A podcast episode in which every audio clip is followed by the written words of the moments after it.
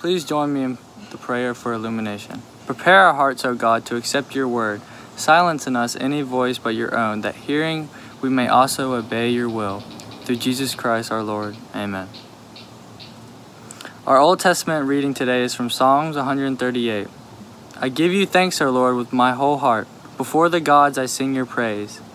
I bow toward your holy temple and give thanks to your name for your steadfast love and your faithfulness, for you have exalted your name and your word above everything.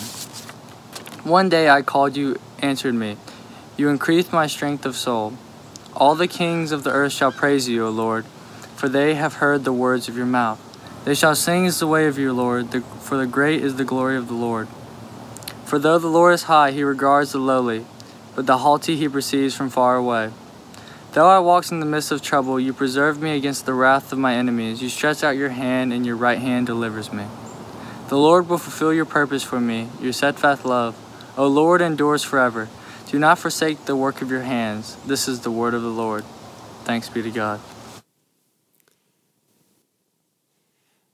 Our New Testament lesson this morning is known traditionally as the Great Commission. It's the last five verses of Matthew 28, it's verses 16 through 20. So listen now for the word of God to the church. Now, the eleven disciples went to Galilee to the mountain to which Jesus had directed them. When they saw him, they worshiped him, but some doubted. And Jesus came and said to them, All authority in heaven and on earth has been given to me. Go, therefore, and make disciples of all nations, baptizing them in the name of the Father and of the Son and of the Holy Spirit, and teaching them to obey everything that I have commanded you. And remember, I am with you always to the end of the age. This is the word of the Lord. Thanks be to God. It would be an understatement to say that graduations in the year 2020 are different teachers and administrators, are, I think, are doing their best to make connections, and we are seeing some amazing creativity. But virtual walks are just not the same as climbing up onto an actual stage, shaking hands with the principal, feeling the smooth texture of rolled sheepskin as your diploma is placed in the palm of your hand and then waving to classmates, friends, and family before taking the five or six steps back down to the floor. A TV experience just isn't the same. Then again, much of what is happening is the same. There's still an awareness that one very important chapter is ending and a new exciting one is beginning. Our graduates have been eyeing that next challenge for a while now, and that is certainly the same. Graduates are also finding ways to spend time with good friends, looking back with nostalgia and appreciation for one another. Time that is made sweeter with the knowledge that soon they will be going in different directions and that familiar faces will no longer be so familiar. That too is the same. And I fully expect that one of the perennial favorites for graduation gifts will also be the same. I bet they are flying off the shelves, Amazon's shelves mostly. That book that says so well what this change of seasons means for our graduates. It's a title you all must know, a Seussian statement written just so New graduates fly off with its pages in tow. You know it, you love it. Oh, the places you'll go. Congratulations, today is your day. You're off to great places, you're off and away. You have brains in your head, you have feet in your shoes.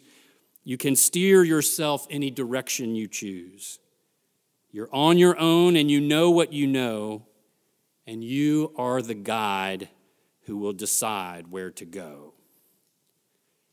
Admittedly, it may be because we have a 2020 graduate in our own house, and these things are very much on my own mind, but the connections between all the things that we want and need to say to the graduates we love seem to be remarkably similar to the charge that Jesus gave to the people he most loved in the world as he sent them out into the world. Go, Jesus said. Go, make disciples who love like I do. Teach them what I have taught you. And remember that I am with you always. Sounds about right. Go, Jesus says. You're on your own and you know what you know, and you are the guide who will decide where to go. It was not the first time Jesus had spoken to the disciples about being sent out. After all, the Greek word for apostle, apostolos, literally means one who is sent off. It has never been the destiny of a disciple to stay rooted in one place. The destiny of the disciple is to go. That's why Jesus called the 12 together in Luke 9 and sent them out to proclaim the kingdom of God and to heal. That's why Jesus, as he set his face toward the last journey to Jerusalem, gathered 70 together and sent them out two by two, saying, The harvest is plentiful, but the laborers are few. That's why the risen post Easter Christ came back to the disciples and said clearly, Go into all the world and proclaim the good news to the whole creation. And that is why his last words to the disciples in the Gospel of Matthew begin with the simple, undeniable, imperative command go. So, while much of what I have to say this morning is made with our graduates in mind, I think these words apply to all disciples who want to do more than to stay put. Because everything that follows here is rooted in these final five verses of Matthew's gospel. As you go, as you take the helm and decide where to go, where should you go and what should you do? The first thing is to worship. Now, of course, I'm going to say that right. Kind of with a wag of the finger, your pastor tells you to remember to worship when you go off to college or to the military or to your first job after college or to whatever it is that your next chapter holds. And I do hope that's true, that you will keep worshiping. But that's not really what I want to say right now because it's not really what the text is saying. Verse 17 says that when the disciples realized it was Jesus standing with them, they worshiped him, but some doubted. Now, that language suggests that some of them believed and others didn't. All or nothing. But it's not at all clear that the original Greek text says that. A better translation of that text may actually be that they worshiped him and they doubted. They worshiped, but they doubted. It wasn't all or nothing. It wasn't good disciple, bad disciple. It's not that some got it and some didn't. I will warn you now if that is the way that you approach faith, and there are plenty of people who do approach faith this way, then I fear that you may well encounter a real crisis of faith at some point in your lives. Because all of us have times when we are just not sure. All of us have times when we have questions that we cannot seem to answer, or the answers we are given just do not make sense to us. If faith means certainty, then it isn't really faith. For faith is the assurance of things hoped for, not things you know completely. Faith is the conviction of things not seen, not the things that are clearly visible to everyone. My point is this give yourselves permission to doubt. Give yourself some room for healthy curiosity. Give yourselves permission to ask questions because you will be in really good company when you do. If the disciples could do it, so can you. God knows your heart, and He loves you just the way you are, so please do worship, but it is okay to doubt. The second thing is to recognize that there will be work to do out there. The command go is followed by the command to make disciples, baptizing and teaching. These commands end up being unique to every person and how they are applied, but they are all connected by a common denominator of love. I cannot imagine that any disciples were really made without love or that any anointing by baptism was ever accomplished without love. Nor do I think that any real and lasting teaching can be effective unless it is given in love. The letter to the Colossians says it this way As God's chosen ones, holy and beloved, clothe yourselves with compassion, kindness, humility, meekness, and patience, but above all, clothe yourselves with love which binds everything together in perfect harmony. I think this is especially true for the teaching part. No matter what you do or where you go, the best teaching that you will ever do will depend a lot more on what you do than on what you say. You will teach best with your love. And don't get hung up on that obey part. When Jesus says, teach them to obey everything that I have commanded you, I don't really think he's talking about a bunch of rules. Ancient Jewish perspectives on the Torah or law distinguish between the halakha, which refers to rules and commandments, and the Haggadah, which is much broader teaching of stories. That's what I think Jesus was focusing on. Go and live the stories, Jesus says. Meditate on the law of God's righteousness. Share the stories of God's faithfulness and mercy. Live the story of God's love for all people. And as you do, remember that the stories Jesus loved to tell the most, the parables, almost always broke the rules and defied expectations in some way. The last command is to remember.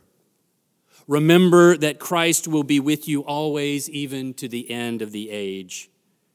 This is perhaps the most important command because when you go, there will be times when you feel lonely. There will be times when you wish you had not taken a certain turn or a certain road. But even in those difficult times, if you look closely enough, you will see little signs. If you listen hard enough, you will hear the whispers of God's presence. And then something will happen, and your eyes will be opened, and you will say, Okay, God, now I see, now I understand. And so, graduates of 2020, it gives us great faith to know that it's your turn to go, that it's your time to be sent out into the world. You are, in many ways, the very best of us. Born when the dust of 9 11 was still hanging in the air, you had to mature much earlier than you should. In your schools and in your lives, you have had to face the reality of gun violence much earlier than you should. In the absurdity of American politics, you have had to lead earlier than you should. You are bold in what you believe and passionate about what you say. You are intolerant of intolerance and impatient with stodginess. And as hard as it will be for us to watch you go, we know that the world needs you. It needs your hearts, it needs your minds, it needs your questions and your doubts and your faith and your passion. And if right now you are not really sure of which way you want to go, don't be too worried. Even if you do know the next step you are taking, it's okay not to know where the one after that will lead. Just remember that God has you, God has equipped you, God is with you always, even to the end of the age, and when the time is right, you will know. Pastor, preacher, and best selling author Barbara Brown Taylor once wrote about the realization that even when she was in seminary and graduate school, she had no idea what she was going to do with her life. So she started praying that God would give her direction and show her some purpose for her life. Night after night, she would climb up the rusty fire escape of her dorm, up to the tip top of her building to ask God what she should do. And finally, God answered her prayer and answered her questions. And the clear answer was anything that pleases you. That's the answer, she thought. There had to be more than that. Well, there wasn't, except there was. Do anything that pleases you, God said, and belong to me. These are amazing days for you because life is opening up before you. There are places out there that have already been prepared for you. To find them, all you have to do is be the beautiful person God has created you to be. And remember that you belong, body, soul, and spirit, to the God who lovingly made you that way. So, congratulations Today is your day. You're off to great places. You're off and away. And in the spirit of Dr. Seuss and in the celebration of the wonderful places you all will go, I pray that these words will help you to remember who you are. You're a disciple here, you're a disciple there, you are a disciple everywhere. Wherever you go, you still have a call to share God's light with the great and the small. But as you go, you will not be alone. God will be with you and make himself known. So today is your day. You're off and away. And whatever you see, you do, or you learn, our love will be waiting every time you return. Amen and amen.